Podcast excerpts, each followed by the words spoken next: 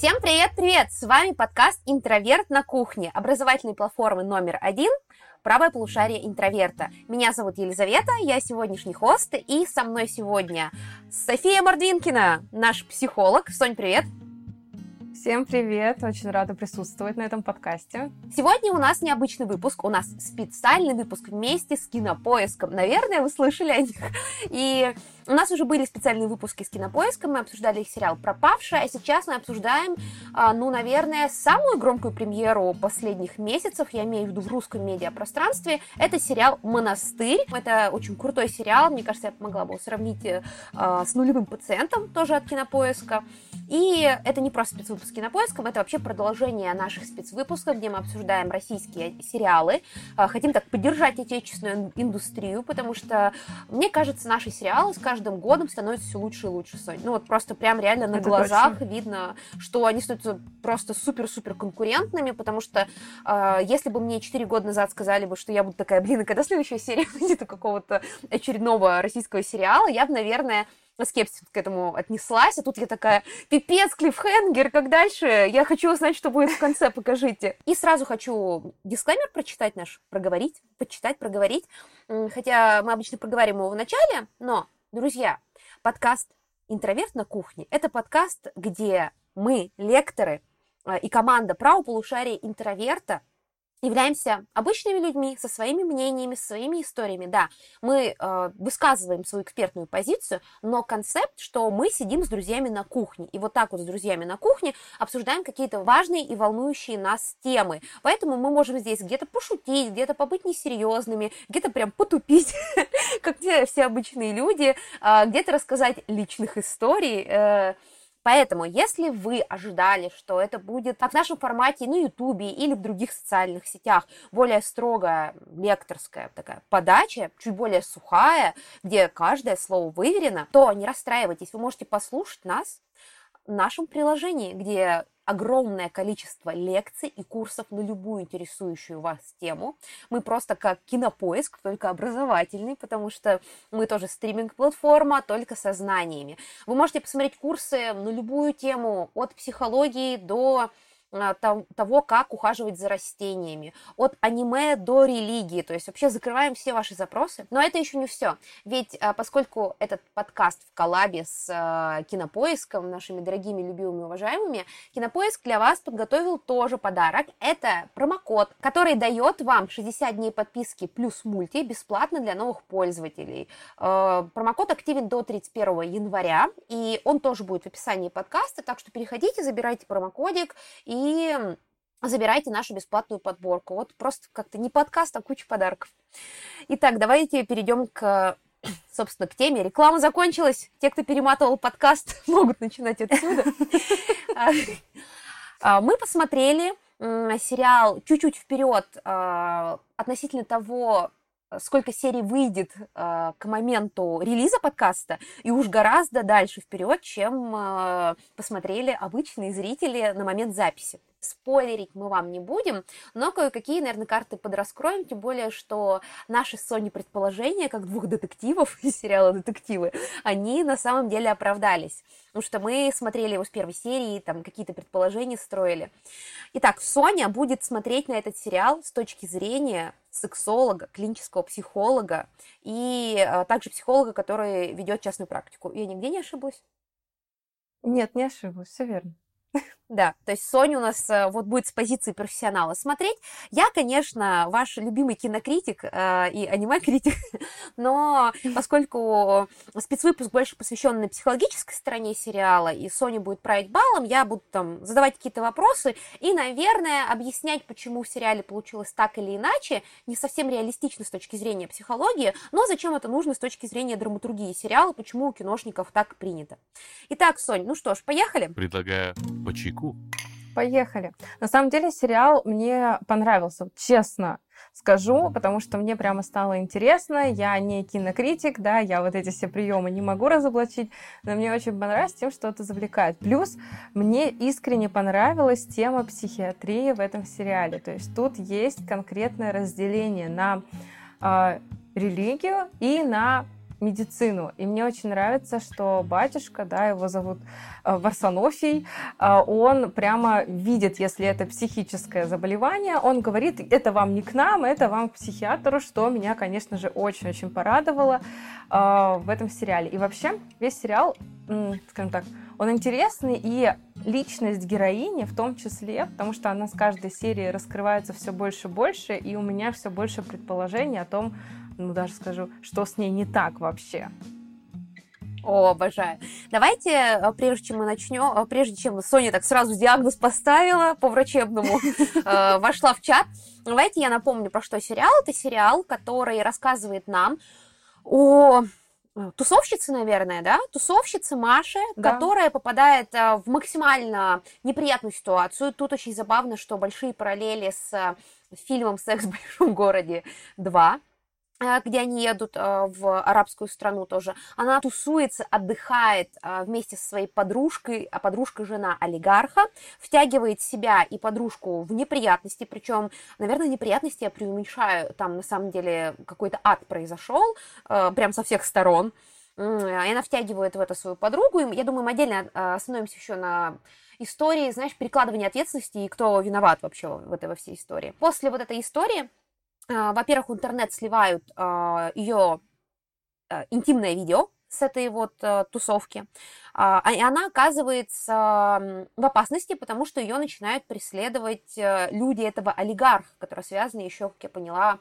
ну, там не очень-то все проговаривается, но у него есть связи с э, силовыми структурами, то есть она буквально под колпаком. И чтобы спрятаться от эм, в стране, естественно, она находиться не может, этой арабской, потому что она нарушила буквально ну, там, все законы, которые могут быть для женщин. Она пытается скрыться как-то от преследователей, и а, буквально судьба ее приводит в монастырь. Причем монастырь мужской. Здесь, конечно, забавная параллель с а, фильмом «Действуй, сестра» Супи Голдберг. Я не знаю, Сонь, может, помнишь, из 90-х был такой популярный Я, к сожалению, фильм? не смотрела. Но это на самом деле, я не знаю, как он будет смотреть сейчас. Это очень популярная комедия в 90-х, и в России многие видели, потому что крутили ее в кино 21.00 на СТС. Есть еще «Действуй, сестра 2». Это история про то, как а, Вупи Голберг задолжав деньги бандитам, я уже точно не помню, какая там а, точно сюжетная завязка, она, в общем, тоже преследуется, но уже здесь прям открытым криминалом, и прячется в женском монастыре, и начинает сначала, она очень смешно и долго привыкает к их жизни, а затем э, начинает менять там порядки. А монастырь это прямо в городе, и они занимаются социальной работой, там, знаете, с местными школьниками из гетто, и вот она там хор э, раскачивает их, в общем, она, по-моему, певица какая-то. Очень, очень забавная комедия про то, как она их жизнь делает более яркой, и одновременно с этим она э, меняет свои собственные представления о жизни, о том, как надо жить, и о том, что вот не надо быть крысой, которая всех подставляет, и что она не такой уж плохой человек. Очень популярная была комедия. Тут хочется сказать, что на самом деле монастырь, я немного побаивалась его смотреть, потому что мне сложновато бывает а, приступить к фильмам, которые сняты в России, связаны с религией. А, просто по той причине, что ты не знаешь, чего ожидать. Идеализация абсолютной, ну, это очень странно смотрится. А, абсолютная идеализация, потому что абсолютной идеализации духовенства не существовало в русской культуре, знаешь, и веке и в 19 то есть после там, того, как появилась светская культура, она показывает очень разных представителей а, Российской Православной Церкви, даже у Достоевского, если вспомнить, то есть а, они никогда не похожи на идеальных святых, и это логично, потому что христианство, оно строится на том, что надо побороть свои страсти и так далее и тому подобное. С другой стороны, а, конечно же, не хотелось видеть какую-то, знаешь, а, чернушную критику, а, все мы ждем это от российского кино, но сериал показал вполне себе очень реалистичную, я бы даже сказала, оптимистичную картину. Тут стоит сделать дисклеймер очень важный по поводу всего остального подкаста. Соня уже остановилась на этом моменте, но мы будем очень много говорить про религиозное мышление, мы очень много будем говорить про религиозное мышление и пытаться как-то поставить какие-то границы э, в плане религиозности э, и того, э, что выходит за рамки нормы. Но мы не считаем, что вера в какую-либо религию официальную является чем-то нездоровым, каким-то отклонением, чем-то неправильным. Говорим ли мы о христианстве, исламе или буддизме, иудаизме и так далее. А, мы считаем, что нездоровое э, вероисповедание только то, что относится к сектам. Определение секты есть, э, кстати говоря, в законодательстве РФ. А, и иногда вообще абсолютные, в абсолютно любой вещи могут быть какие-то фанатики. Знаете, можно и сериал там «Клон» ну, так любить, что это будет уже нездорово. И мы поговорим о том, когда будем говорить о том, что некоторые люди закрывают религии какие-то их а, моменты, а, какие-то их моменты ментальной нестабильности не с той точки зрения, что это церковь виновата, а в том, что на самом деле любую, даже самую хорошую вещь человек с э, отклонениями, ну, отклонение, наверное, неправильно, это сейчас прозвучало и как-то так э, очень, очень и по-иблийски, э, человек нездоровый, вот, он может извратить. И мы стоим на том, что каждый человек волен выбирать, во-первых, свою религию, выбирать, верить или не верить, а, и прежде всего важно соблюдать а, этические нормы и, конечно же, законы, законы Кодекса уголовного РФ. Поэтому при разговоре о религии мы здесь будем, конечно, чуть более аккуратными, и мы никого не осуждаем, но в сериале показаны именно крайности, в которые можно прийти, если верить без какой-то а, без какой-то оглядки на реальную жизнь. И опять же, подчеркиваю, что это может произойти абсолютно с любыми, с любыми, э, с любыми идеями, даже не связанными с религией. То есть, знаете, можно, там, не знаю, и футбол любить так, что это уже людям вред наносит. Итак, закончила свое душное, душное предисловие. Соня, ты начала говорить про разделение психиатрии и религиозного э, видения, э, как раз на примере главного героя, э, которого играет Янковский. Обожаю Янковского, смотрю с ним все новые проекты, просто это мой краш среди актеров современных, э, российских я имею в виду. Э, вот смотри, он играет такую фигуру, изображает фигуру батюшки, такого патриарха.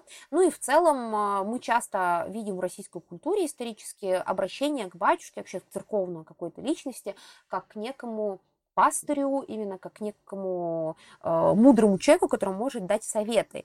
И ты понимаешь, что очень часто, когда людей волнуют какие-то вопросы, связанные с э, их жизнью э, и вообще вопросы, с которыми люди обращаются к религии, это всегда э, соприкасается с психологией, почти всегда. Но часто обращаются за какими-то житейскими проблемами, которые, э, которые вообще могут обратиться и к психологу. И здесь, э, как тебе кажется, вот в успешно ли справляется наш главный герой со своей такой позиции того человека, который, ну, дает очень важные серьезные советы, или нет? Вообще мы должны понимать, что да, психология и религия это две разные в любом случае вещи. И, конечно же, мы не ставим перед э, батюшкой таких же этических норм, да, условно, как и э, к психологу. Например, вот э, немножечко смутил да, момент, как то, что к нему приходят люди практически на открытую площадку, там стоит очередь, они приходят, рассказывают какую-то ситуацию, то есть все это происходит на глазах у других. Конечно же, в психологии это невозможно, но в любом случае это помогает. Если мы говорим о том, как э, Варсонофи да, справляется с такой работой, то он справляется великолепно. Подожди, Соня, мне нравится, помогает что... людям. Соня, нравится, что каждый раз, когда ты произносишь его имя, у тебя такое искреннее торжество на лице, типа «да». Да, я смогла это выговорить действительно сложное имя, сложное э, дали персонажу, но э, он справляется с этим отлично, и он не пытается сразу же там навесить каких-то условно диагнозов, говорить о том, что там надо изгонять бесов, либо еще что-то, да, что мы видим в какой-то, ну, такой, если мы разбираем какие-то слухи, да, про э, не очень хорошие, про религиозность. Он человек с очень богатым жизненным опытом, и он хорошо, прекрасно понимают, где религия, а где болезнь, где религия, а где просто, ну, не знаю, как чревоугодие, все что угодно, да, вот как э, желание э, сесть на диету, да, как была ситуация о том, что девушка не могла соблюдать пост, и он говорит, ну, это надо захотеть не, то есть это тут не дело в диете, дело совсем в другом, в духовном. То есть мне это очень-очень нравится. И я хочу обратить внимание, что мы видим такую прекрасную картину, где батюшка есть, который помогает людям, действительно а, очень хорошо с этим справляется. И видим совсем другую картину, где есть Елизавета, которая а, действует совсем нерационально порой в своих методах, я бы сказала, воспитания да, своих послушниц. Ну, тут я хочу заметить, что э, ты сказал, что у него большой жизненный опыт. Вообще-то там мужчина с очень, знаешь ли, интригующим жизненным опытом. По-моему, во второй серии есть момент, когда он разгоняет мужиков пьяных на остановке. Я когда смотрела, думаю, ну все, сейчас будет какая-нибудь такая сцена, где избили священника, ну все, поехали вот это вот э, э, драматичное. И он их раскидывает, там какое-то кунг-фу, я думаю, вау, мужчина, наверняка в вашей жизни жизнь была интересной, прежде чем вы приняли сан. Вот это, наверное, э, драматичное прошлое. Ну и тут очень важно, что он понимает, где заканчиваются его, а, его полномочия. Там же есть вот мальчик с синдромом Туретта, я правильно же произнесла uh-huh. синдром Туретта, и он совершенно четко проговаривает матери, что вам нужен психиатр. То есть давай так. Да. Это вообще большая редкость, не то чтобы мы, мы, не, мы не то чтобы не ожидаем такого вот батюшки, мы от просто людей такого не ожидаем. Потому что в России психиатрия очень сильно еще стигматизирована. Люди считают, что если ты хоть пойдешь к психиатру, то все, тебя запрут где-то в подвале или к психологу, и на тебе поставят так, э, жизнь крест с мальчиком с Туретто тоже вот эта стигматизация, кстати, поднимается, потому что там мать мальчика, она говорит, нет, вы что, это просто бесы его попутали. То есть она сама пыталась как-то, что нет, это не расстройство, это что-то другое, да. А, мы видим, как сильно это стигматизируется, и очень классно, что батюшка с этим борется как раз-таки, с этой стигматизацией. Ну, знаешь, а, вообще, а, мне очень понравилась эта героиня, ее прекрасно сыграла актриса, хотя это вроде, знаешь, такой физический персонаж, но это такой типичный во многом персонаж для российской действительности. То есть, представляете, вы сына повезли в монастырь к батюшке, что говорит о каком-то высоком уровне вашей религиозности, ну, какой-то вере, потому что, ну, Соня, ты знаешь, что часто встречается такая бытовая вера, типа, мы на Пасху едим кулички, да, яичками стукаемся, там на Рождество, э, на Рождество собираемся, но при этом пост никакой не соблюдается до Рождества, ну, там же Новый год, как же оливьешечку не покушать. Ну, в этом ничего, нет ничего плохого, то есть, ну, такая вот э, религия, встроившаяся в жизнь, и такой бытовой религиозный момент, крестик носишь, икона стоит, слава богу. Но когда вы ездите в монастырь, к батюшке, а там же еще поехать надо вообще очень далеко, непонятно вообще, где это находится. То есть это не действует сестра, где монастырь был в черте города практически. Это говорит о том, что у вас должны быть достаточно глубокие религиозные чувства, и значит, вы должны какими-то обладать э, качествами определенными. То есть, э, а эта женщина, для которой, так же, как та, которая обращается к батюшке с точки зрения вот, диеты и поста, они забывают, что религия – это прежде всего не обряд, ну, а вот ваша собственная вера. Не, ну, не зря есть такое понятие философское, как прыжок веры. То есть вот э, она приезжает к батюшке, и я дальше очень сильно смеюсь, потому что она сначала говорит, типа, ну вот, возможно, на него бесы, бесы попутали и так далее, на него порчу навели. Но, друзья, Друзья, в каноне православной церкви такого понятия, как порча, нет. Порча – это вообще такая полуязыческая история про бабок, которые вам там нашептывают или как там заговаривают больной зуб, простите, могу в терминологии ошибаться. Да, это да, уже очень да. близко э, к шоу «Битва экстрасенсов». То есть, если вы в это верите, ну, как бы все в порядке, пока вы не начинаете пренебрегать доказательной медициной, ну, и от этого страдают тем более несовершеннолетние дети, которые не могут сами по себе, о себе позаботиться. Вы там можете себе как угодно заговаривать хоть любое заболевание, но дети от вас зависимы. Я смотрю на нее и думаю, родная, вот у тебя бабка порчу навела, ты ребенка в монастырь привезла, ты, наверное, еще там гороскопы читаешь, чем-нибудь окуриваешь квартиру, кристаллики ставишь. Наверное, у тебя вот это бинго магического мышления, даже не религиозного, а именно магического мышления, где тебе вообще абсолютно все равно во что верить, и поэтому очень классно, что ее так обрезает главный герой, ставит на место, да. А, потому что мне, честно говоря, жалко ребенка. Единственное, что меня немного смутило, а, вот в этом моменте, что он обвиняет ее как будто бы в том, что она виновата в этом заболевании, потому что, ну, я поняла, насколько я знаю, Сонь, синдром Туретта, это же, ну, во-первых, физиологическое, да, заболевание, это, я правильно понимаю? Э, ну, неврологическое. Это неврологическое, да, да, да, да, да, да, в первую очередь. Ну, то есть это явно есть какая-то физическая основа, то есть, ну, да, скорее а, там может быть эм, различные проблемы с устройством э, нервным в головном мозге, различные неврологические осложнения и так далее. То есть там есть конкретная причина у этого чаще всего. Это бывает еще психогенное, да, то есть после травмы и так далее, но там чаще всего, то есть мы в большинстве случаев все равно встречаем, что это неврология это медицина, то есть это не имеет дела, конечно же, ни к порче, ни к бесам, как э, предполагала эта женщина. Но нет, соседка, иголочку, соседка иголку воткнула в косяк двери, Соня, все, сразу синдром Туретта, Точно. ты не понимаешь. Вот, и просто он ее так обвиняет. А, во-первых, мы не знаем, какой контекст у семьи в целом. А, я понимаю, что то, что она на него орет, это является триггером для проявления симптоматики, я пытаюсь умными словами говорить, а, симптоматики, но при этом а, мы не знаем, какой там отец, вообще какая там семья, может, ну, мать и не первопричина, а во-вторых, а, мне кажется, когда сталкиваетесь с родителями детей, которые чем-то больны, обвинять родителей, ну, это как бы такая себе история, потому что я уверена, что эта женщина, несмотря на свою эксцентричную персону, она все равно в глубине души себя в чем-то обвиняет, и без того, зачем ухудшать ситуацию? Нет, конечно же, обвинять кого-то в том, что у человека заболевание, это не является нормальным, да, то есть, ну, например, психологии мы так не делаем, потому что это не носит никакой там здоровый характер и не помогает улучшить ситуацию. А, но, опять-таки, рассматриваем именно конкретно эту ситуацию, мы видим, как э, такое, он поставил ее на место, то есть, да, он такой, очнись, это не бесы, это все из-за тебя. Но, конечно же, из-за нее, не из-за нее. А тут говорить невозможно, потому что, как сказала Лиза, ты, что мы не знаем всего контекста. Конечно же, синдром Туретта обостряется, если есть какое-то нервное напряжение, да, когда мать орет, у нее э, все плохо и так далее. Конечно же, мы будем видеть больше этих приступов. А, но обвинять так человека невозможно. Ну, то есть это неэтично просто-напросто было бы.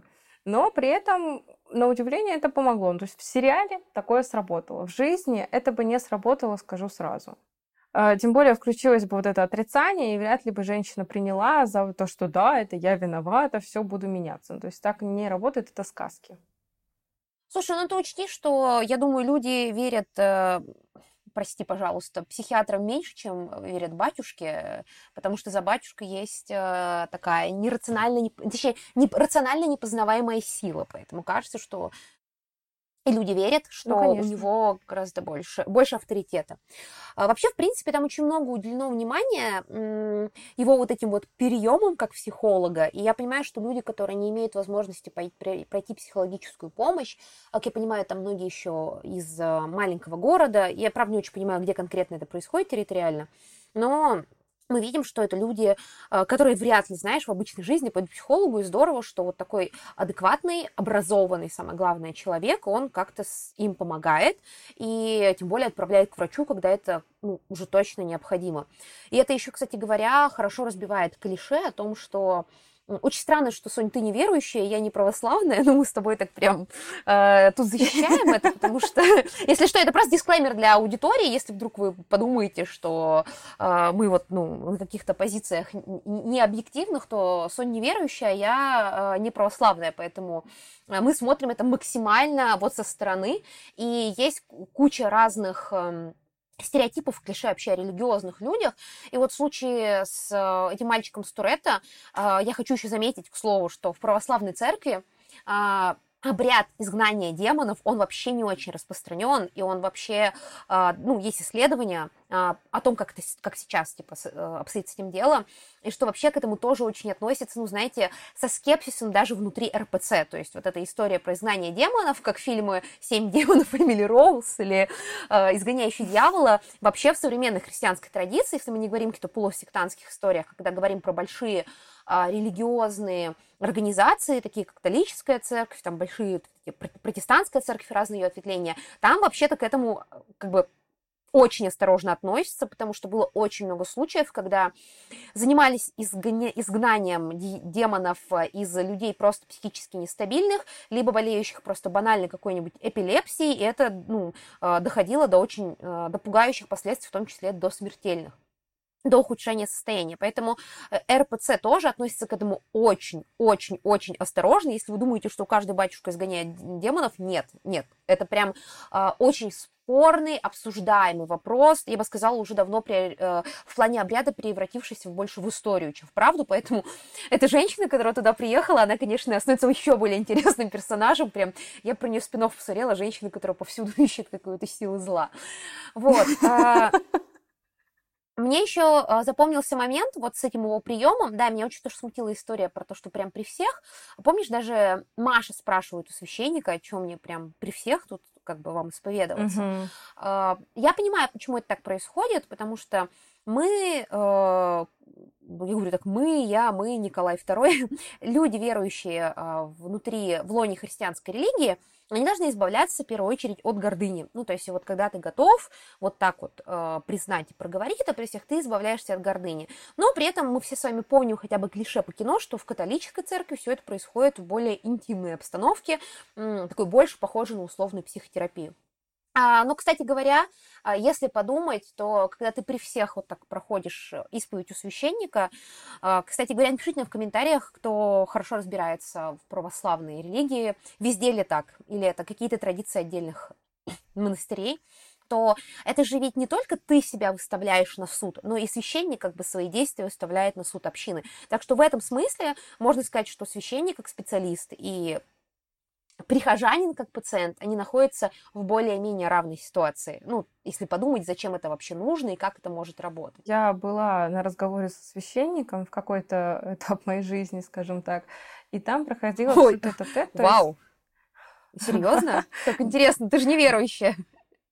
Да, нет, да, я неверующая, но э, этот мужчина был очень хорошим и действительно в тот момент был как некоторая замена психотерапии. Мне, мне было 18 лет, и мы с родителями поехали, и, скажем так, все разговоры проводились тет-а-тет, то есть он отводил в отдельную комнату, где беседовали, спрашивали вопросы, я, да, и это было не так. То есть у меня представление сложилось, исходя из той беседы, которая у меня была давно уже. Поэтому для меня действительно было немного шок, но ты, Лиза, объяснила, я понимаю, что, наверное, в этом есть действительно логика. И даже само ну, как исцеление такое, часть, часть исцеления, которого ждут люди. Ну, религия это же всегда вера в чудо, то есть любая религия построена на вере в чудо, а, в чудо, которое ничем не объясняется, поэтому понятное дело, что здесь нам показывают эту историю. А, меня еще зацепил момент, э, он очень классный со сценарной точки зрения, а, того, что главный герой разговаривает, когда к нему приезжают э, с семьей, с папой и сыном, когда приезжает отец, приводит сына и говорит, что тот рукоблудит. Во-первых, нам объясняют, чем разница между блудом и рукоблудием. Э, так вот, блуд это когда с другими людьми, рукоблудие, когда мастурбация. Вот. И я вообще смотрела на это, думаю, я думала, ад. Ну, в том смысле, что, прикиньте, пацану сколько там, 16 лет, наверное, 15 лет. Ну, не, ну, ну я да, сомневаюсь, что он младше.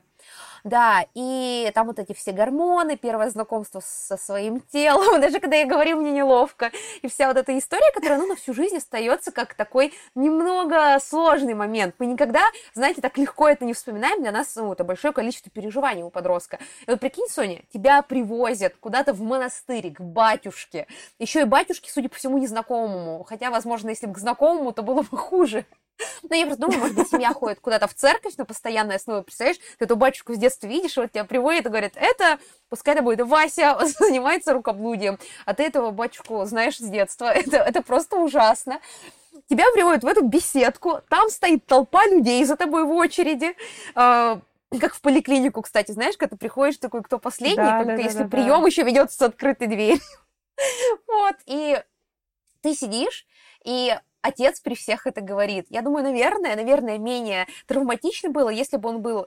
А, как называют у мужчин гинеколога? Э, уринолог? Уролог, андролог. Уролог уролог, андролог. Ну, то есть, знаешь, у меня есть страх, что когда я буду у гинеколога, случайно дверь откроется, и вот там вся эта очередь что-то увидит. Но если бы мне в 16 лет сказали, Лиза, либо какие-то вообще левые люди, и врач, которого ты, скорее всего, в жизни больше не увидишь, а, и отсутствие твоей ну, как бы, семьи, потому что там же с ним папа был, тебя просто увидят, пока сидишь на гинекологическом кресле, либо вот ты стоишь в 16 лет перед всеми вот этими людьми, перед церковью, рядом с тобой папа, и, ну, или там мама, и тут стоит священник, я такая, ну, в целом, наверное, я посидела сидела бы в гинекологическом кресле, когда дверь открылась. Я бы пережила этот момент в целом, потому что сюда все приходят в таком состоянии. А вот вот эти люди за мной в очереди могли прийти не с рукоблудием, они могли прийти с вопросом, э, я очень скорблю по ушедшему родственнику. И ты это такой, у гинеколога да, хотя бы да, все да. на это кресло садятся, вы э, все в равном положении. Ты вот выйдешь, а они там тоже окажутся. Ну вот, это ужасный момент, и э, я думаю, парень будет, э, наверное, носить деньги психологу лет так через 10, через, или когда он там станет совершеннолетним. Абсолютно. Так, такой запрет темы мастурбации, табуирования этой темы, хотя вот это все, оно более чем естественно в подростковом возрасте, потому что это максимальное, когда наша либидо раскрывается в максимальной его степени, потом оно немножечко угасает, приходит уже в норму, это все обусловлено гормональным фоном и так далее. Конечно же, там без этого никуда. И мы даже видим, да, э, у главного героя, одного из главного, да, русского Тимати Шаломе, как говорит Лиза, о, это про Юрочку. Ну да! Да. да подождите, он же Тимати Шалама, да его стилизовали сто проц под Тимати Шалама. Я ждала, ждала до какого-то момента, сейчас не будем спойлерить, что э, первый опыт будет э, с яблоком, но нет, как бы там ничего такого не было. Слава богу, слава богу. Но простите. Так вот, э, он же дает грамотный совет, батюшка, этому мужчине. Во-первых, да. говорит, посмотрите на себя. А во-вторых, он, типа, ну, как бы более-менее сглаживает эту ситуацию, но при этом, как он себя с своим сыном ведет, которому он все запрещает. Хотелось бы сказать то, что такая двойственность, то есть он для других очень мудрый, очень понимающий и так далее, и все им разрешает, ну, условно, да, что чего вы хотите, а сам запрещает своему сыну вообще даже говорить об этом. То есть при этом мне непонятна вот эта двойственность. То есть он сам пришел к такой воцерковленной жизни через такую череду испытаний, через очень сложную жизнь. У него она была очень насыщенная, да, у него жена оказалась э, крупье, насколько я понимаю, да, так называется. В стрип-клубе стрип-клубе, да, слэш-казино или что это такое было. У него трое детей, и вот он все это прочувствовал, но от сына он хочет, чтобы он с детства был воцерквленный и не интересовался ничем, кроме как церковной жизнью. И мы видим, да, потом в дальнейшем, какие проблемы. Я не буду спойлерить, какие проблемы возникают и какое осознание приходит э, Юре о том, что он действительно оторван от этой жизни. Мне кажется, здесь такая же история. Ты же часто говоришь, что если ты психолог, то это не значит, что ты святой человек. Может быть, здесь также работает, что если он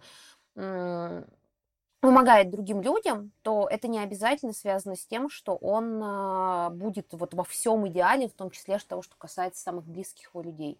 Конечно, я не жду, что люди будут идеальными, но это такая странная закономерность, и я понимаю, почему ему тяжело. Я понимаю прекрасно, как психолог, да, да и просто как человек о том, что э, когда мы говорим о проблемах других людей, это гораздо легче, потому что это проблемы других людей. Нам на них, ну, по большому счету, все равно. Вот сейчас они с нами, потом они ушли от нас, ну, как бы все. А когда это Вот это слова, люди, это слова совсем... великого, слова великого психолога просто. Ну, нам все равно на ваши проблемы. Я говорю об этийном, я говорю об этийном, не о своей работе, поэтому и тут я хочу подчеркнуть. Конечно же, в работе там другие принципы, да, я говорю просто о бытии человека, да, и в частности в Арсенофе. А когда тут идет речь уже о близком человеке, он на своем опыте знает, какая бывает жизнь тяжелая, какая она бывает э, такая каверзная, и какие может испытания, да, в том, скажем так, ему подкинуть, он хочет, чтобы сын этого избежал и стал таким же воцерквленным, как и он. Но тут как будто бы логика нарушена. Он стал воцерквленным из-за того, что пережил. То есть ты понимаешь, да, а он ожидает, что сын ничего не знает, просто слепо практически поверит, что это самый лучший путь, хотя он других путей просто не знает. И, конечно же, тут у Юры включается критическое мышление, и он думает о том, что почему вообще этот путь самый верный. Слушай, ну вообще, э, я понимаю, что есть религиозные семьи, ну, действительно, но ведь даже как, э, по каким бы традициям тебя не воспитывали, надо обязательно показывать, э, как мне кажется, жизнь, какая она бывает другая, то есть что бывает по-другому вообще в принципе. То есть для того, чтобы начало, ну, человек не был изолирован от мира, это просто-навсего опасно. И я думаю, что к концу сериала Юра попадет э, в достаточно опасную ситуацию. А, тем более отец вроде бы пытается на него не давить, потому что вспомни, когда он говорит отец, то в первых сериях я хочу быть как ты, он такой, тебе надо подумать, немного остановиться. Но в целом мне жаль Юру, потому что он вырос вообще без какого-то понимания личного пространства. Я не говорю, что любое религиозное воспитание ужасно, потому что, вот, например, знакомая а, семья священника, а, там пять детей, если не ошибаюсь, и вот старшая дочка, у нее цветные волосы, пирсинг, она татуировки вроде хочет сделать, и, ну, когда ее спрашивают, типа, ну, ты же дочь священника, а у нее папа-то, ну, прям, правда, батюшка, он не монах, именно батюшка, он пять детей, у него там жена всегда в платке ходит, то есть такая очень прекрасная, милая семья, а, где все дети могут спеть вам церковный гимн и песню короля и шута.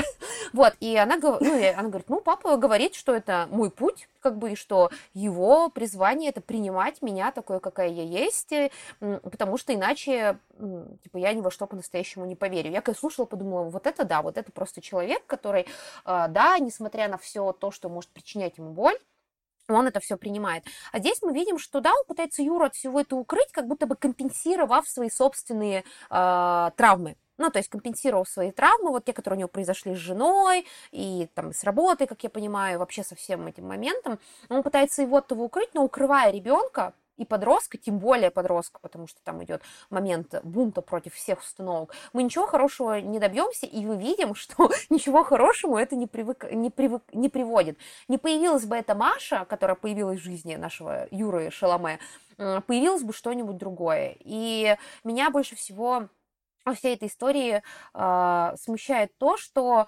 э, ведь у нас уже есть история про одного его ребенка, который остался в церкви, ну, в, лоне церкви, mm-hmm. и там тоже ничем хорошим это не закончилось, потому что человеку надо давать выбор. Мне это все напоминает, э, знаешь, амиши, американские закрытые религиозные христианские общины, в которые живут, э, ну, там э, различается, знаешь, степень их э, закрытости от мира. Некоторые там и от электричества отказываются, но это уже прям очень редкость. Но в целом они живут закрыто от всего этого греховного мира и так далее и тому подобное, а, очень гиперболизированном формате, ты, может, видела это в фильме «Знаки» Шамалана, где они там, знаешь, живут как будто на дворе 18 век.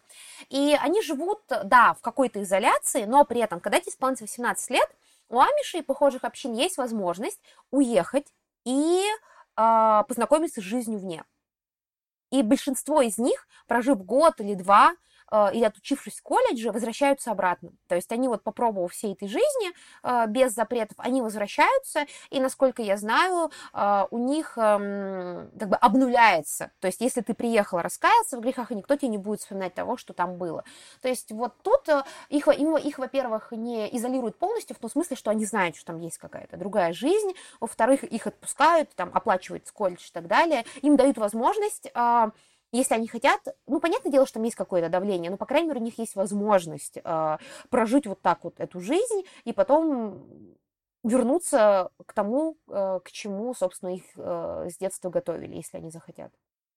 Я хочу сказать о том, что э, да, и это правильная позиция, но смотри, э, Варсонофий, он использует, возможно, это будет, да, если что, извините за небольшой спойлер, но Варсонофий использует не самые разумные методы воспитания и вот прихода своего сына к церкви, потому что э, когда он понимает, что Юра все-таки поддался греховному, он решает его, ну, как мотивировать страхом мотивировать страхом тем, что как раз в этот день приходит человек с очень яркой наркозависимостью, и он а, начинает Юру сравнивать с этим человеком, да, так э, метафорически, говоря Подожди, о том, что Сонь, в жизни Сонь. церкви...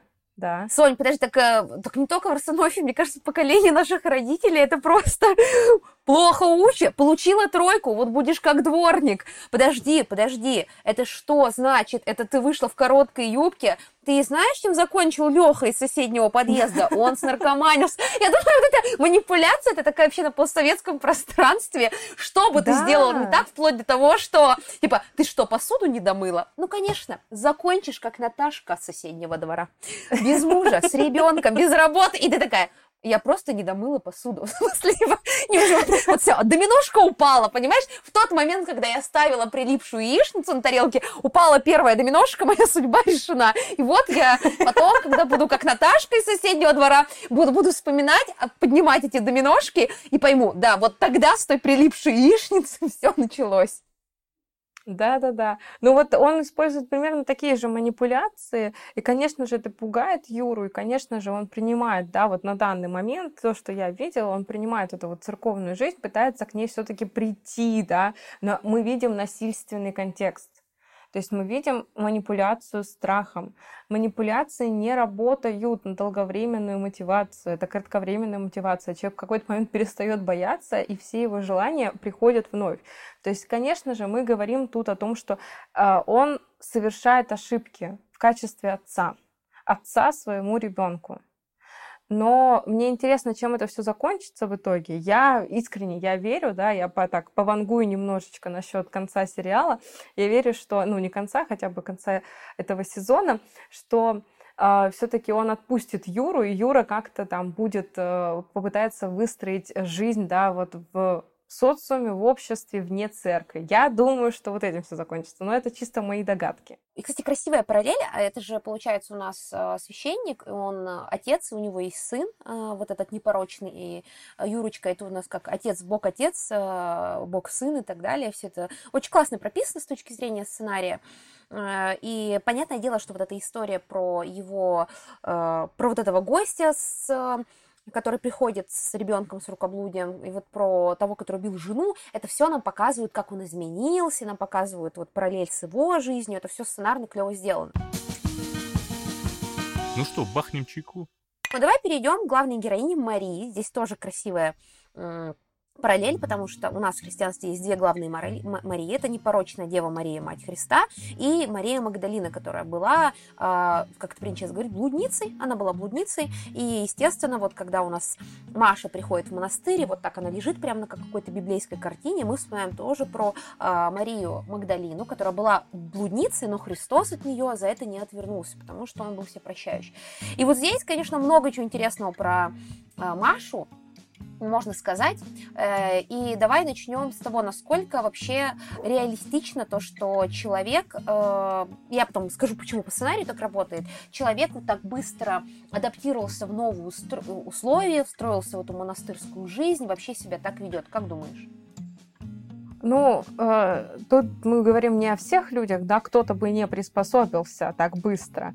Мы говорим конкретно о Маше. И мы видим, что у Маши была довольно тяжелая жизнь.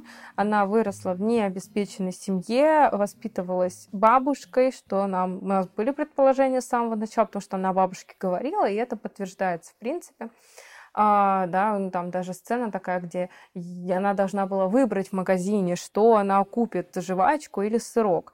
А, и, конечно же, эта жизнь заставила ее научиться приспосабливаться к любым условиям очень быстро. И тем более, что она жила очень простой жизнью, очень скромной жизнью. Для нее жизнь монашеская, такая же скромная и простая, она не кажется чем-то новым, потому что она это уже все пробовала. Для нее, мне кажется, более новая эта жизнь роскошная, где она даже немножечко не вписывается в эту роскошную жизнь, потому что выглядит немножечко вызывающе на фоне этих всех олигархов с самолетами для помидор.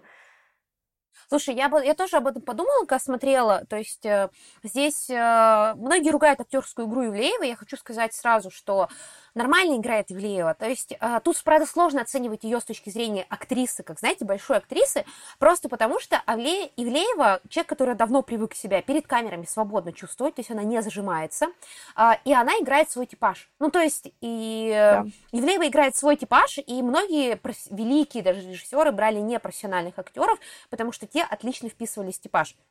Если у нее какие-то задатки, очевидно, есть, потому что, э, ну, вообще считаю, что у каких-то популярных блогеров как бы не, не принято было их обесценивать их и так далее. Как минимум есть способность, расслабленность чувствовать себя перед камерой, есть какая-то органика и какая-то харизма. Да, это может быть не ваш тип харизмы, который вам нравится, но отрицать того, что нужны какие-то хотя бы минимальные способности, способности, чтобы перед камерой себя чувствовать, э, ну, просто не вот, вот, знаете, вот так вот, когда ты просто как кирпичный стоишь деревянный, э, это точно.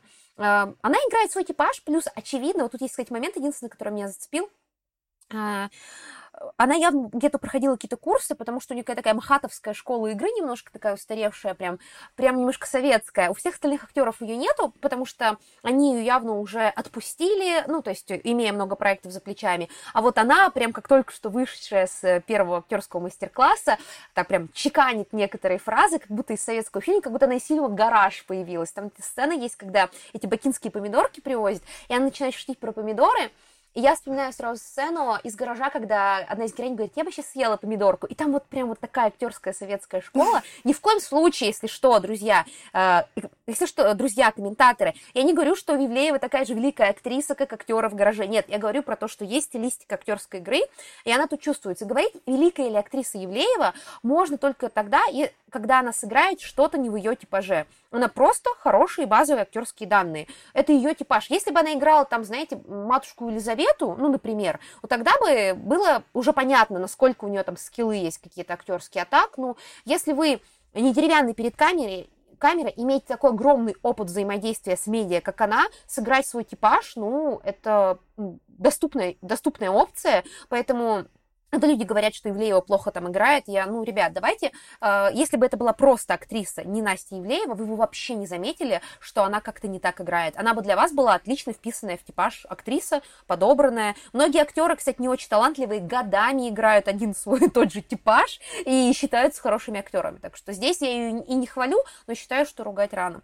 Так вот, э, тем не менее, когда нам показывают ее взаимодействие с этим всем богатым миром, с бакинскими помидорчиками, она ведет себя как подросток, очень-очень вызывающий. Знаешь, вот так нарочито есть какая-то поза. А вот когда она в коровнике вот этот навоз собирает, сено или что-то там такое, хлебушек кушает, там маникюр отгрызает, наоборот, ощущение, что она какая-то очень простая, э, очень расслабленная. То есть, что у нее как будто нет маски. И вот когда мы узнаем о ее бедном детстве, очень бедном, очень неблагополучном, очень травмирующем, ты начинаешь понимать, что а, да, она вот, э, возможно, и тяготилась такой жизнью. Хотя, конечно, сложно тяготиться жизнью, когда тебя бесплатно возят э, отдыхать на лучших курортах Эмиратов, но все же а, чисто психологически ей было некомфортно. У меня есть вообще ощущение, что этот персонаж, вот ты скажи, а, потом мне как психолог, что в целом персонаж прописан как с травмирующим детством, на которую э, повесили очень много рано ответственности, как на взрослого. Ну,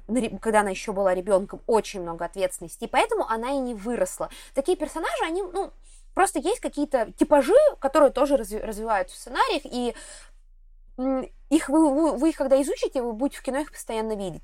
Так вот, она не выросла, и она чувствует, что ее детство закончилось раньше, и поэтому она постоянно ведет себя провоцирующе, как подросток, а, во-первых, чтобы скрыть свои истинные чувства, потому что в какой-то момент она поняла, что эти чувства надо прятать, иначе она будет беззащитна.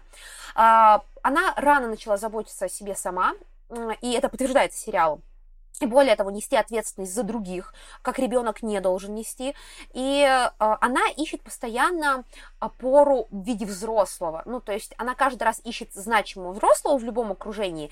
И тут начинается очень странная вывертка, та, которая на самом деле всегда работает. Вот все ваши любимые циничные, ироничные персонажи, они на склеены по этому клише.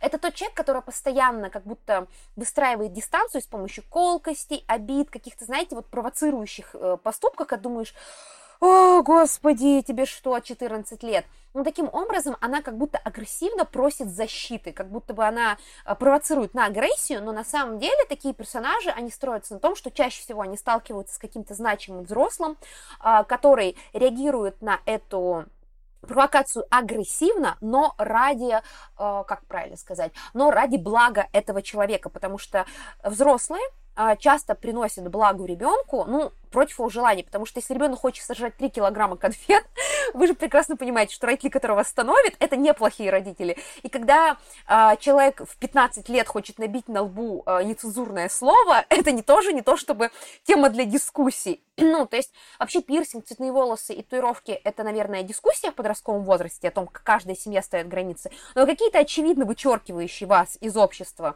или там выпить бутылку водки в 16 лет, это тоже, если родители запретят, кстати, правопушарный интернет против употребления алкоголя и психоактивных веществ.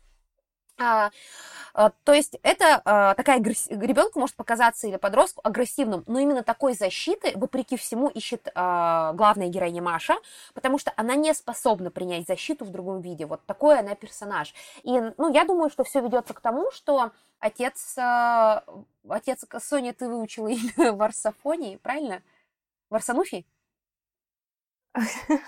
Варсонофий.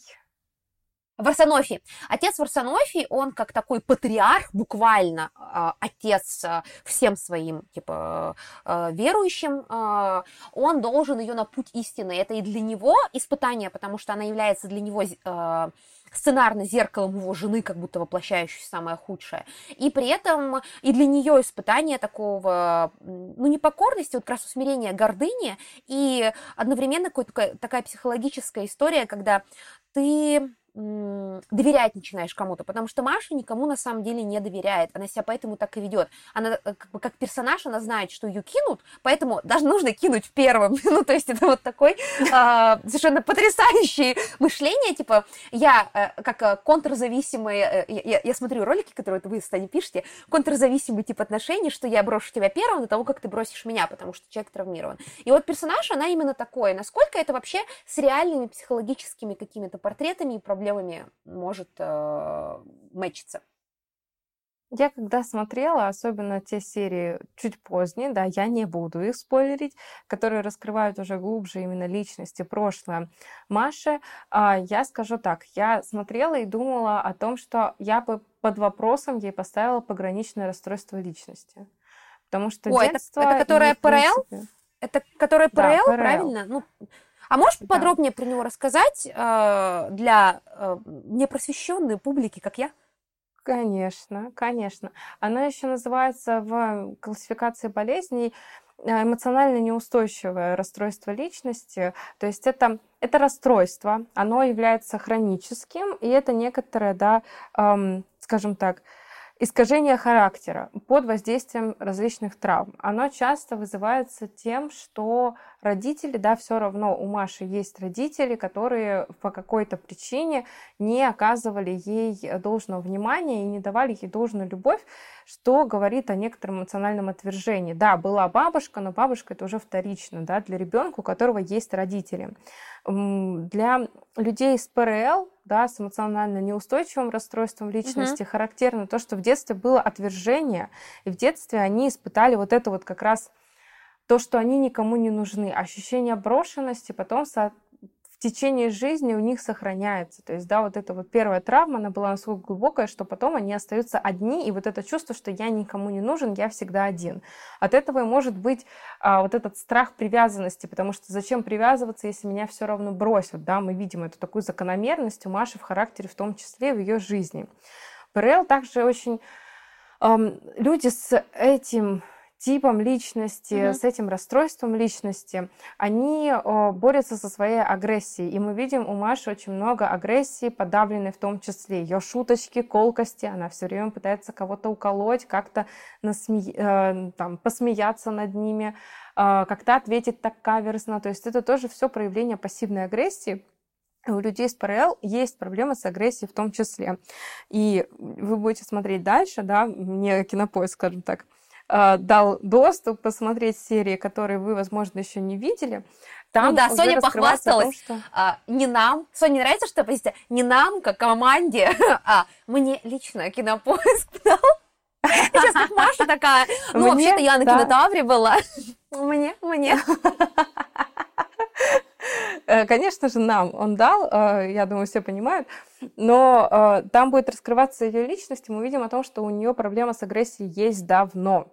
Она не может справиться с агрессией, она не очень хорошо усваивает социальные навыки некоторые, тоже это все обусловлено части пограничного расстройством личности. У нее, в принципе, очень такая большая беда с эмоциями, она не может с ними справиться нормально и вот это все, то есть у нее причем эмоциональная неустойчивость, э, тоже видим, как ее поведение, ее настроение может меняться, особенно без условий монастыря, там в монастыре видим более-менее какую-то стабильную картину ее эмоциональности. Но я бы предположила у нее пограничное расстройство личности. Опять-таки, диагнозы тут ставить не хочу, но картина выглядит очень схожей. Поэтому да, это довольно реальная картина. Что значит не буду ставить диагнозов? Во-первых, мы уже телемедицина.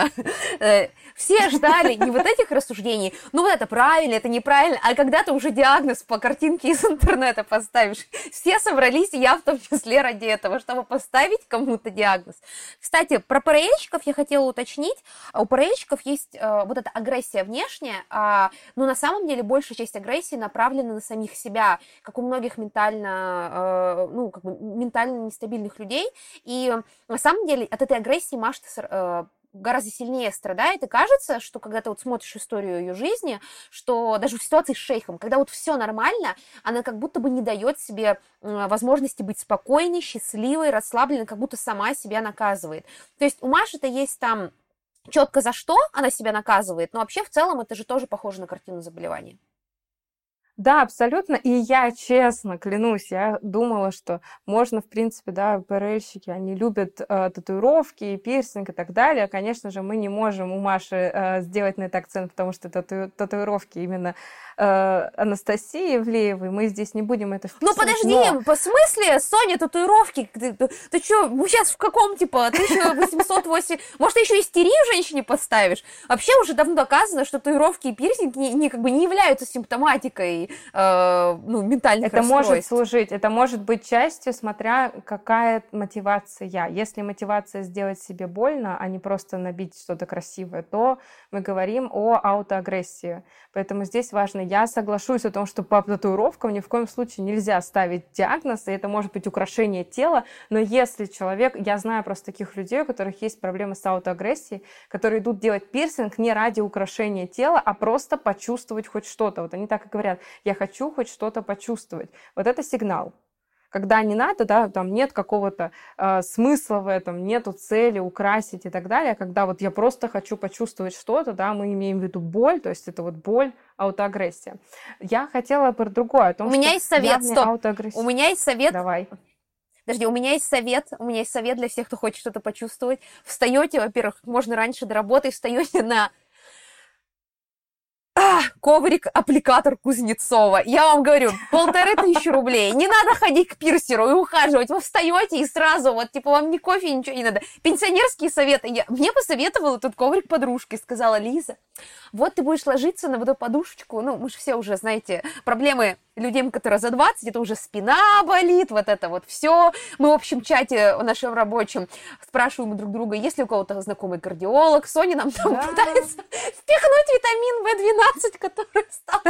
Я говорю, следующий шаг – это общий. Если что, она хочет отдать их бесплатно, потому что у нее курс закончился. Это не продажа, не как там, не да, да, да, я не, не да, продаю да. лекарства. Да, Соня просто такая, у меня остались, у кому-то нужны же B12, все же прокалывают курс B12, вам же врач наверняка тоже посоветовал. И я сижу, смотрю, такая, что следующее? Даша пишет нам с фоткой рассады в, йогурт, в йогуртовых баночках, и такая подпись, ребят, помидоры взошли, на подоконник не влазит. Ну вот, мне посоветовала подружка аппликатор, аппликатор Кузнецова, потому что у меня, как у любой э, юной пенсионерки, болит спина, и она сказала, ну и заодно походишь по нему, там какие-то точки на ногах. Честно говоря, не знаю, насколько доказательная медицина, это, наверное, плацебо точки по ногах, на ногах, но приятно. Я уверена, что это плацебо, но, как говорится, э, взбодрюсь хотя бы. И вот я, значит, встаю на него утром, вот, знаешь, холодный пол зимой, ты встаешь в 7.30 на улице в Питере, ощущение, как будто в Мордоре живешь, и такая встаю и такая...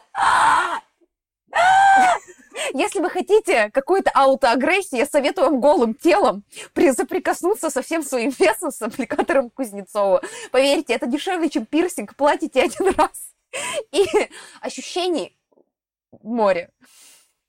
Еще более дешевый способ это контрастный душ, да, сначала очень холодный, потом очень горячий, тоже пробуждает, тоже вызывает множество ощущений. Но я хотела вернуться немножечко к Маше и поговорить о том, какие еще проявления аутоагрессии мы можем видеть. Например, курение, употребление психоактивных веществ. Я напомню, что табак это тоже является психоактивным веществом, как и алкоголь, как и наркотические вещества. Это является как и кофе. проявлением. Как и кофе. Кофе. Ну, отчасти да, а, это является аутоагрессией. Иногда, иногда можно найти о том, что это, в принципе, можно приписать к некоторым суицидальным наклонностям. Мы настолько глубоко не будем копаться, и здесь я не вижу такого прямо, но это тоже аутоагрессия, потому что каждый человек понимает, что это наносит огромный вред организму, но при этом употребляет это, да, курит, пьет и так далее, и это является аутоагрессией некоторых случаях. Слушай, ну тут и, э, это забавный момент, потому что если мы берем старые такие классические книжки по написанию сценариев, особенно переводные американские, которые сейчас заполонили э, рынок, э, просто есть там вот такое, как там, как «Спасти котика», и вот куча книжек, которые типа, являются такими очень-очень мейнстримными, и там тоже есть история, которая, на мой взгляд, уже в кино не особо работает. Да, когда человек принимает психоактивные вещества вроде запрещенных наркотиков, тогда что-то более понятно становится. Но э, давай так, уже несколько, к сожалению, стерлось ощущение опасности курения. Ну, то есть, к сожалению, мы живем в обществе, где курение э, считается нормой, и вот в этих книжках написано, если герой выкурил сигарету на экране, это говорит о том, что он, скорее всего, ненавидит себя. И я такая, ну, ребят, сейчас же не 53-й год. ну, то есть, именно я к тому, что сценаристы вот, ну, как бы хорошо эту картину развивать. Знаешь, что меня волнует? А, я, насколько помню, ты работала в наркодиспансере, правильно? А, наркодиспансер Наркологической реабилитации. Наркологическая, Наркологическая реабилитация, просто центр реабилитация, да. Хорошо, хорошо. Я просто не, не, не, слава богу, близко с этим не знакома, так что, а, как я поняла, а, Маша, она не наркозависимая, судя по тому, как вот легко она соскакивает, а скорее наркопотребитель. А, такие термины сейчас вытащила, погуглила перед этим. А, так вот, а, вообще, насколько реалистична вот та история, поскольку ты работала вот с людьми, которые психоактивны, ты видела на своих глазах, как люди, а, которые употребляют психоактивные вещества, и, как я понимаю, очень много из них а, приходят к психоактивным веществам, к наркотикам и алкоголю, именно потому что не занимаются э, работой со своими ментальными расстройствами. Ну, то есть, э, когда у человека есть какие-то ментальные uh-huh. расстройства, либо какие-то травмы, вместо того, чтобы проработать их со специалистом, психологом и психиатром, они пытаются вот это все зашлифовать как-то психоактивными веществами, и все становится всем плохо. Насколько Маша легко вышла после такого бэт-трипа, который был в первой серии, потому что там-то выглядело это все, конечно, как дичь полнейшее. Слишком легко. Мне даже поначалу показалось, как это, ну, то есть, как так легко она это вышла. Я хочу сказать так, например, э, церковь, да, вообще, в принципе, церковная организация, которая также занимается реабилитацией алко- и наркозависимых людей, они показывают очень хороший процент эффективности, то есть там прямо очень большой процент людей уходит в долговременную ремиссию. И церковь в этом плане помогает, да, но она помогает тем людям, которые искренне верят мы видим, что Маша не верит, и она, да, на момент, пока, когда я смотрю, она до сих пор еще неверующая, как э, хотели бы из нее сделать, да, тот же Варсонофий или Елизавета, Елизавета вообще пыталась ее заставить верить, да, во что бы то ни стало. О, кстати, Но... этот момент дикий да. с пытками, просто что это вообще такое?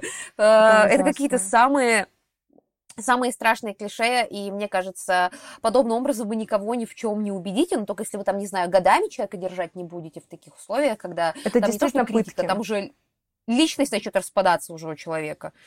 А, я предполагаю, что Елизавета хотела таким образом вызвать у а, Маши галлюцинации, связанные с религиозностью, на религиозной почве, и чтобы она уверовала. Потому что, насколько мне не изменяет память, Елизавета сама говорила, что она услышала э, зов Бога, когда была заперта в подвале или что-то такое, я не буду сейчас врать. И там же была еще сцена, помимо этих пыток ужасных, то, что вот эти пытки, э, Маша в агонии, практически ей плохо, и начинаются вот просто ритмичные, монотонные песни религиозного характера, молитвы, который э, имеет один и тот же текст и просто по кругу, и я представляю, что это действительно как некоторые даже уже мантры, я не знаю, то есть имеет гипнотический характер, и таким образом Елизавета хотела заставить Машу уверовать, но я хочу напомнить, что заставить невозможно.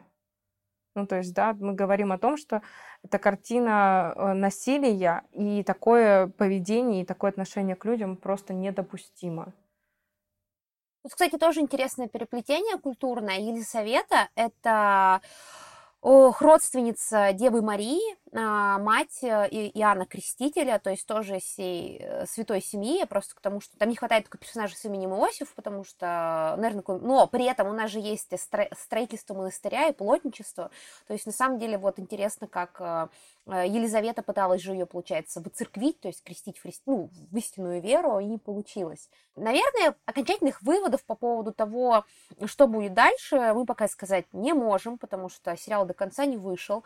А, я надеюсь, до конца нам раскроют все флешбеки главного героя батюшки, потому что пока мы в курсе, что он только считает, что травмат это не способ решить семейный конфликт, большое.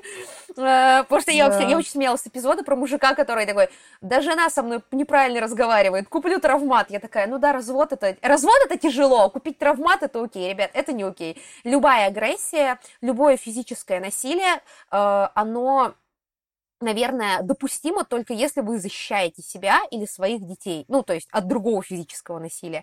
Никакое оскорбление, никакой газлайтинг там и все остальное, это не цена, э, ну, это не то, что может быть адекватно спровоцировано, ну, рассчитано как провокация насилия. Насилие — это плохо, и это, кстати, тоже грех, если что. Предлагаю по чайку.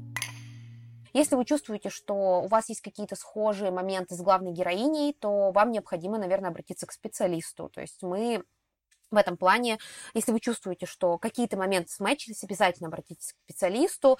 Э, к специалисту можно обратиться даже по прописке, это входит в полис ОМС, насколько я знаю, такая помощь, и да, да. Э, это можно решить.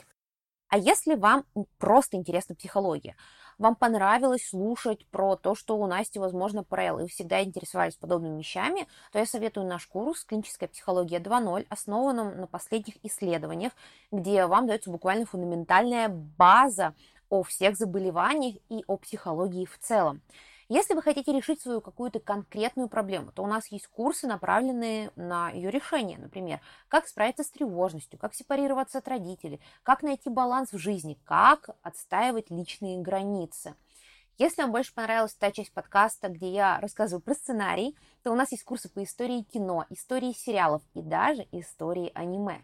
Все это можно посмотреть, если вы подпишитесь на нас, если вы купите нашу первую образовательную подписку. Мы тоже своего рода кинопоиск, только с образовательными курсами. Только подумайте, купив нашу подписку, вы получаете доступ к более чем сотне курсов. Это как абонемент в спортзал или в библиотеку. Ну или каждый курс из вышеназванных вы можете купить по феноменальной цене всего а, за 990 рублей. И если э, вы не хотите платить за отдельный курс, который будет навсегда доступен вам как купленная книга, то вы можете просто купить абонемент, то есть оформить подписку и весь месяц иметь доступ к абсолютно всем нашим курсам. Ну и, конечно, не забываем, что в описании подкаста, помимо ссылки на нас, вы можете найти промокод от Кинопоиска, который даст вам возможность смотреть кино бесплатно 60 дней. Это промокод на подписку плюс мульти. Туда, кроме Кинопоиска, ведь входит еще и такси, и музыку. То есть очень классный подарок. Вы досмотрите посмотрите, досмотрите сериал «Монастырь», еще успеете все свои любимые фильмы и сериалы посмотреть. Очень-очень, а, по-моему, классный подарок от наших партнеров. Соня, спасибо большое за классный разговор. А, мне было очень интересно послушать тебя с точки зрения психологии. Вот, спасибо вам, дорогие слушатели, что вы были с нами. Спасибо тебе. Спасибо большое дорогим, дорогим коллегам из Кинопоиска за то, что они а, дали мне такую возможность чуть обогнать время и посмотреть этот сериал и обсудить его. Пишите в комментариях, что вы думаете об этом сериале, как вам Настя Ивлеева в главной роли, что вы думаете о религиозной тут тематике, было ли у вас желание тоже уйти в монастырь, в общем-то, пишите свои мнения и э, Конечно же, ставьте нам лайки на всех платформах, где вы нас вы не слушали, а слушайте, может, на нас везде, даже на Ютубе. Ставьте нас лайки, пишите отзывы, особенно в Apple подкастах, отмечайте нас в соцсетях, так о нас узнает больше людей, и это лучшая благодарность, если вам нравится наш подкаст. Всем пока-пока! Всем пока!